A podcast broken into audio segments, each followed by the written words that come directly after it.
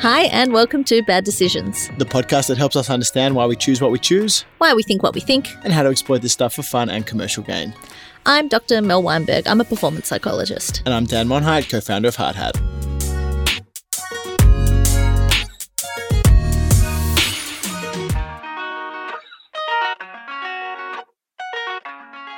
So, Dan, today I would like to introduce you and our listening audience to a man by the name of Edward Thorndike. Eddie Thorndike. you can call him Eddie if you Good like. name. Destined for greatness with a name like that. Edward Thorndike. So he was an American psychologist and he was doing a lot of work in the late 1800s, beginning of the 1900s. Mm-hmm. He is typically known for his work uh, around the law of effect. Cool. Yeah, the law of effect. one of my Simple. favourite laws. one of Yeah, your favorite yes. laws. And the law of effect basically states that any behavior that's followed by pleasant consequences is likely to be repeated, and any behavior that's followed by unpleasant consequences is likely to be stopped. Wait, that's a law. Yep. and back in the late 1800s, this was huge news. Wow, that was just like some sort of a like gold rush. Like to be a psychologist in the 1800s, you could be like, God, it okay, would've been so I'm easy. famous for the first person that called out that if something has a reward at the end, people are going to do it more.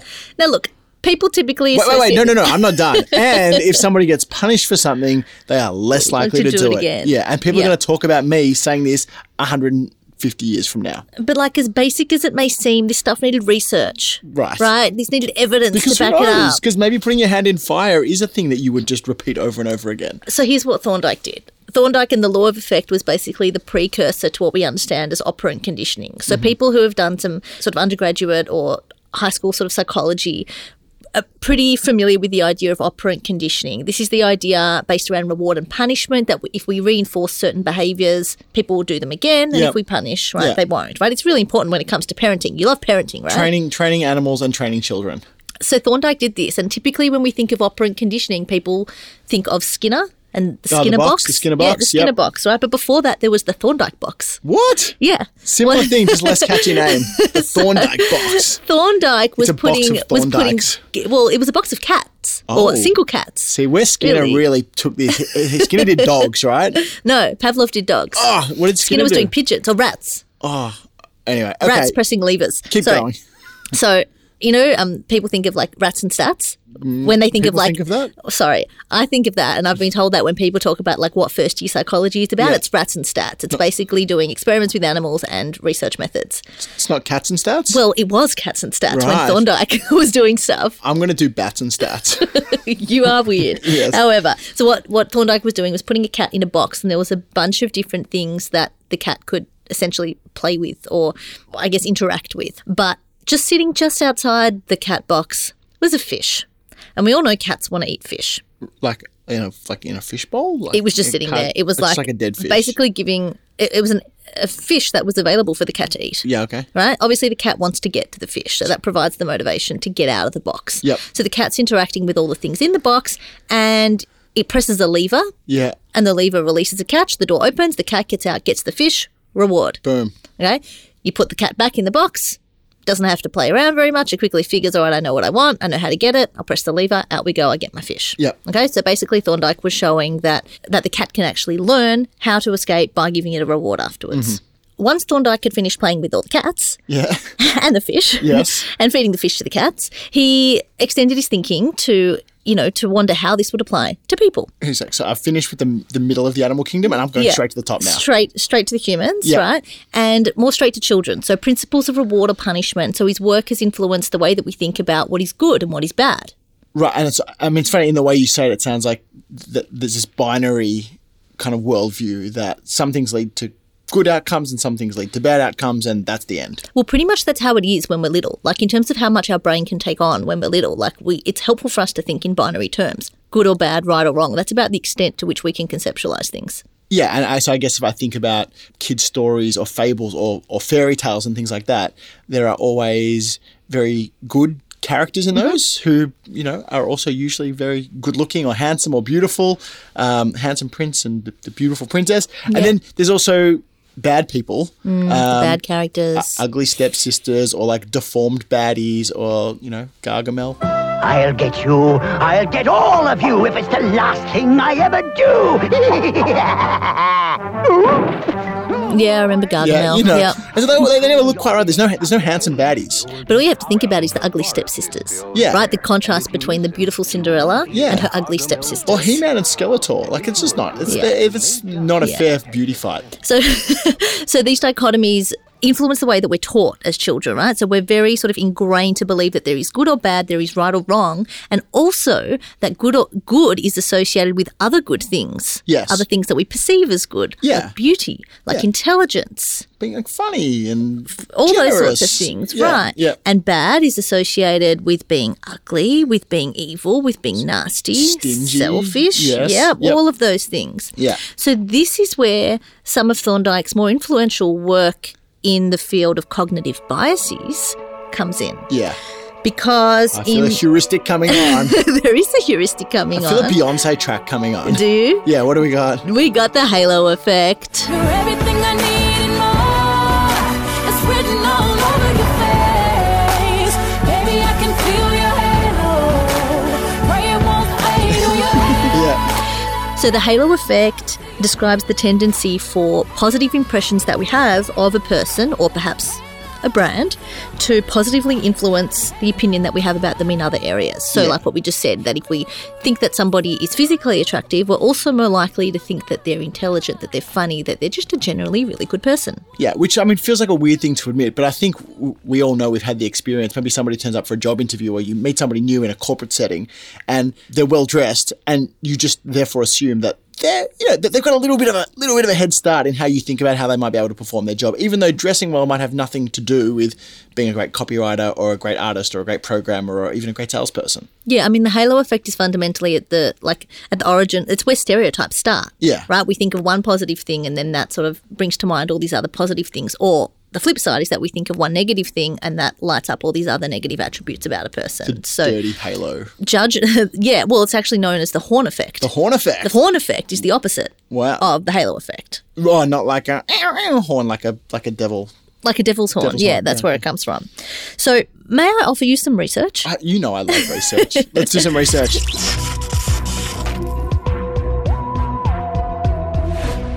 So Thorndike's 1920 research, in which he started talking about the halo effect, was based on his observations that people were disproportionately rating other people on factors that they didn't know anything about based on limited information.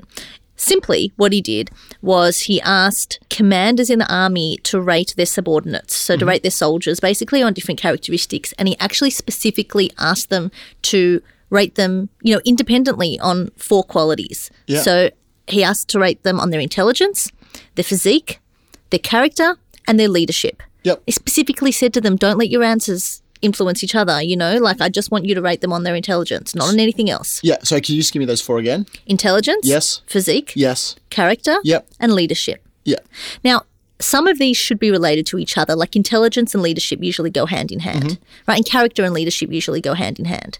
But what Thorndike found was that the correlations between the ratings um, made by these commanders were way higher than they should have been for things like intelligence and physique. So sorry. So what you're saying is, if they rated somebody as high as having good physique, then Yep. they also were far more likely to rate them as highly intelligent or highly charismatic Yeah, but also and like good leaders. too intelligent, Yeah. like even more intelligent than they're supposed to be. Yeah, okay. than they should. So, um, so yeah, so their ratings on these four qualities were hugely correlated, right? To a Yes. point that's just not realistic. and when you say hugely co- correlated to the non doctors amongst us, so I guess what we mean by that They is- were too strongly associated. yeah. So so basically, somebody came out as high on all four or Yeah. low on all four. Pretty much. yep. When re- like really, that should be kind of mixed, right? So it reminds me of like having rose colored glasses. That when Yes. you see somebody as intelligent, you're also going to see them as attractive and this and this and this, right? As opposed to what I refer to as crap colored glasses. So when Right. this is the thorn, the horn effect. Right. I keep getting horn and Thorndike. yes. Yeah. Thorndike. Anyway, Yeah. not his name. No.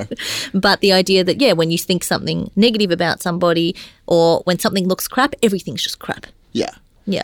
All right, so so Thorndike found out that uh, behaviors that get rewarded get repeated more often than those Mm-hmm. that don't, and also found out that you really should judge a book. Well, we do judge a book by its cover. Yeah. How- Pioneering, how pioneering important- work, Thorndike. Yeah. So I mean, it's interesting because that intuitively makes sense, and then it's interesting to look at the research. Well, it's interesting for you to look at the research and Yeah. tell me what you found. that yeah, so if if you're rating people and you rate them as good looking, you are naturally going to also give them a head start, and you think that they're charismatic and competent and Yeah. so from a I guess a, a brand's or a business perspective, for me this comes to light in in two different ways. One of the one of the first things this makes me think about is sort of 20 years ago uh, when I was working at a Nike factory outlet. Um, I was there at the time when Nike launched a new cushioning technology, which was called Nike Shocks. Wow, you're old. Um, Huh? You're old. Yeah, very old. Um, and so that, they had these things called Nike, Nike Shocks, which they, they're still kind of around. A lot of them are coming out in retro models now. And as opposed to air cushioning, shocks were these kind of almost like springs. They were like these little mini columns with had some sort of magical gel or something in them. And these things had, if I remember correctly, 16 years of R and D, which is basically half of Nike's life at the time. Right, 16 years of R and D had gone into them, hundreds and millions of dollars in research. And when they were released, they came out at at the time an eye-wateringly high price point of $300 for a pair of shoes, Yeah. which 20 years ago was just insane. Yeah. And do you know how these things sold? Tell me. Horrifically. All right. in fact, the year that they came out uh, for for the Christmas when, when Christmas rolled around, every employee in Australia got a free pair of Nike Shocks Right. because they just couldn't clear them. Right, Right. three hundred Oh my bucks. God. People just weren't willing to pay for it. yeah. But at the same time as this was happening, the business was selling thousands and thousands of pairs of you know the seventy nine dollar cross trainers at Rebel Sport Okay. you know and it sort of really crystallized for me this idea this was very early on that what we sell and what people buy are usually not the same thing Right. It's like 'Cause- leakage. It's like a spillover effect. well, it's like exactly because if you didn't have the three hundred dollars shoes that nobody bought with sixteen years and billions of dollars of R and D in it, nobody's interested in buying the seventy nine dollar cross trainers just to try and get get a piece of the same brand that did it. Yeah. So what we sell and what people buy are usually not the same thing. Yeah. So Nike shocks are like the best marketing fail that ever happened for Nike. Well, I mean, yeah, I guess you, you could you could say that. Like, and they're, they're one of those things that really cemented at the time people's view of them as a pioneering, innovative, technology Mm-hmm. first sporting company. Even though in reality, the direct if you looked at the direct sales of those shoes, they didn't do very well. Okay. This plays out in other areas. Well, Like there are other examples of this throughout. yeah, absolutely. So this idea that because a company did one thing great, they do lots of other things great is everywhere. Yeah. One of the most commonly cited examples is what happened with the iPod. So back in 2004, we got granted the fourth generation iPod, which basically is where iPod went mainstream. So the fourth generation iPod was the, the first one with the color screen and you could have like little pictures on there as well. Um, and for I think a lot of people, that was the first iPod that they had. So we were all Okay. still using our PC computers mainly, uh, but iPods I don't know about you. I was using CDs for music, not yeah, iPods. Yeah, yeah, or shitty MP3 player. But the the 2004 fourth generation iPod was really the one that kind of went berserk. Okay. And so a funny thing happened the, the following year. Sales of Apple's computers went up 68%. Right. Right. They weren't really new computers, but people had seen the iPod and said, holy crap, whatever company made this must They're be doing some really cool unbelievable. stuff, yeah. I'm going to go and halo, like take the, the halo, the shine off the iPod and go and apply it to other things in this com- company's range. Yeah. Um, same thing happens with music as well. When an artist brings out um, a new song or a new album and it does really well, not surprisingly, their back catalog sales usually tend to go up as well. Right. Um, because the halo effect says, well, the new song's good, so the old stuff must be pretty good as well. Right. So the halo effect is super powerful in marketing. Yeah, absolutely. So that's one one way that it plays out for brands that we have to be mindful that what we sell and what people buy aren't necessarily the same thing. Yeah. The other place where I, I think it plays out i- is particularly around first impressions, right? Mm-hmm. Because this whole heuristic really is about first impressions count. For sure. Right? Yep. So when I think about the disproportionate impact first impressions can have. So if you have heard about a brand, you go onto their website,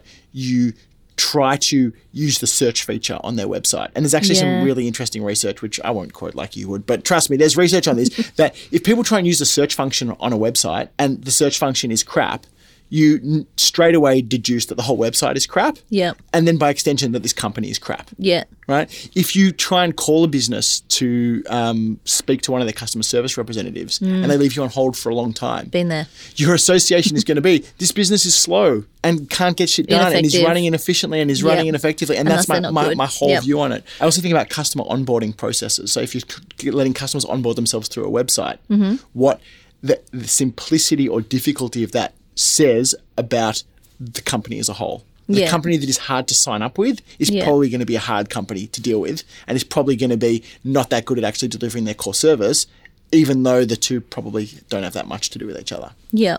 And we've talked before about, like, you know, in the context of how important first impressions are, we've talked before about how we're really simple in the way that we'll take a first impression and we will generalize that to other aspects Yeah, of a just- person's of somebody's personality, of other things that they're good or bad at. And look, we mentioned at the start about how important that is to us, about how ingrained that is. That's the way that we learn things. Because grey's fundamentally. hard. Grey's really hard. Black's easy. White's easy. Grey's like I don't know. But this is where this is where these shortcuts come from. Yeah, From like basically shortcuts we use because life is hard. exactly. so it's not going away, right? Halo effect is for real. We And we're all vulnerable to it. All vulnerable Even if to we know that we're vulnerable to it, we're still vulnerable to it. exactly. So really, what this tells us is that that old sort of saying that first impressions count Mm. is is absolutely true. And so we have to be mindful on what are the first impressions that we're going to make, knowing that they can have a far bigger impact than we might realize. Yeah, and then so going back to like the human, Mm-hmm. the night, you know, the, the just the general day to day person experience of what we do if we're aware of the halo effect. It's about the way that we judge people, Yeah. right? If we're talking about the way that we make impressions of people or the way that we treat other people, it's fundamentally about questioning ourselves and challenging our view of that person and go, hang on, do I have evidence to actually back up that this is true about a person, or is this the halo effect? Yeah, and I'm uh, really where I thought you were going with this is knowing that people are going to judge you on your first impression. Mm-hmm. Like, just Make that brush- important. Brush your hair. Yeah, Wear Just something keep it nice. simple. Have a firm handshake. Smile. And look people in the eye. Yeah, it, it, Yeah. it matters. And maybe if you do have negative things about yourself, maybe just hold off till the second meeting when you tell people about them. yeah, yeah. Give only positive things on a first date. Yeah. No Yeah, need to tell people too much about yourself too early. I think that is sound advice. That's dating advice, yeah. I, I plus think- marketing advice, plus parenting advice. This episode really has it all. so from a brand perspective, what I think we should do about this, what I would encourage, what I encourage my clients, what I encourage other businesses to do is look for your Nike shocks equivalent, right? Look for your thing that people are gonna see from a distance and say, "Holy crap! Even if I don't buy that thing, I want to buy something from the company that made that." I think there's a saying in the car industry: "Win on Sunday, sell on Monday."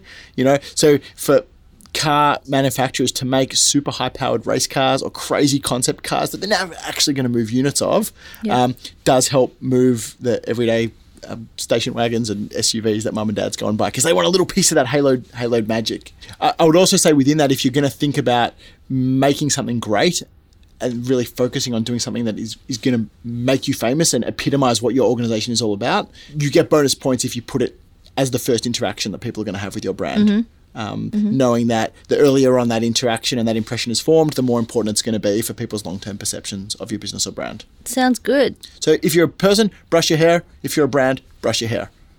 Same thing applies. yes. All right. Is that a wrap on the halo effect? I think that's all we got. All right. We got that textbook definition one more time. Halo effect is the tendency for positive impressions that we have about a person or a single positive impression to unduly influence other aspects or other things that we think about that person. Yeah. So if you're a brand, give people a positive thing to ha- have an unduly large impression about. Sounds good. And if you're a person, do the same thing. Do the same thing. cool. All right. Well, uh, hope you've enjoyed that. I Uh, learnt a lot. I learnt a lot. so everybody must have learnt a lot. People must also think we're pretty good looking Yeah, they'd be right. and generous Yeah, and funny. we're hilarious. Hilarious. Don't forget I think intelligent. we should wind this down. All right, thanks for listening, guys. Catch you next time. Bye.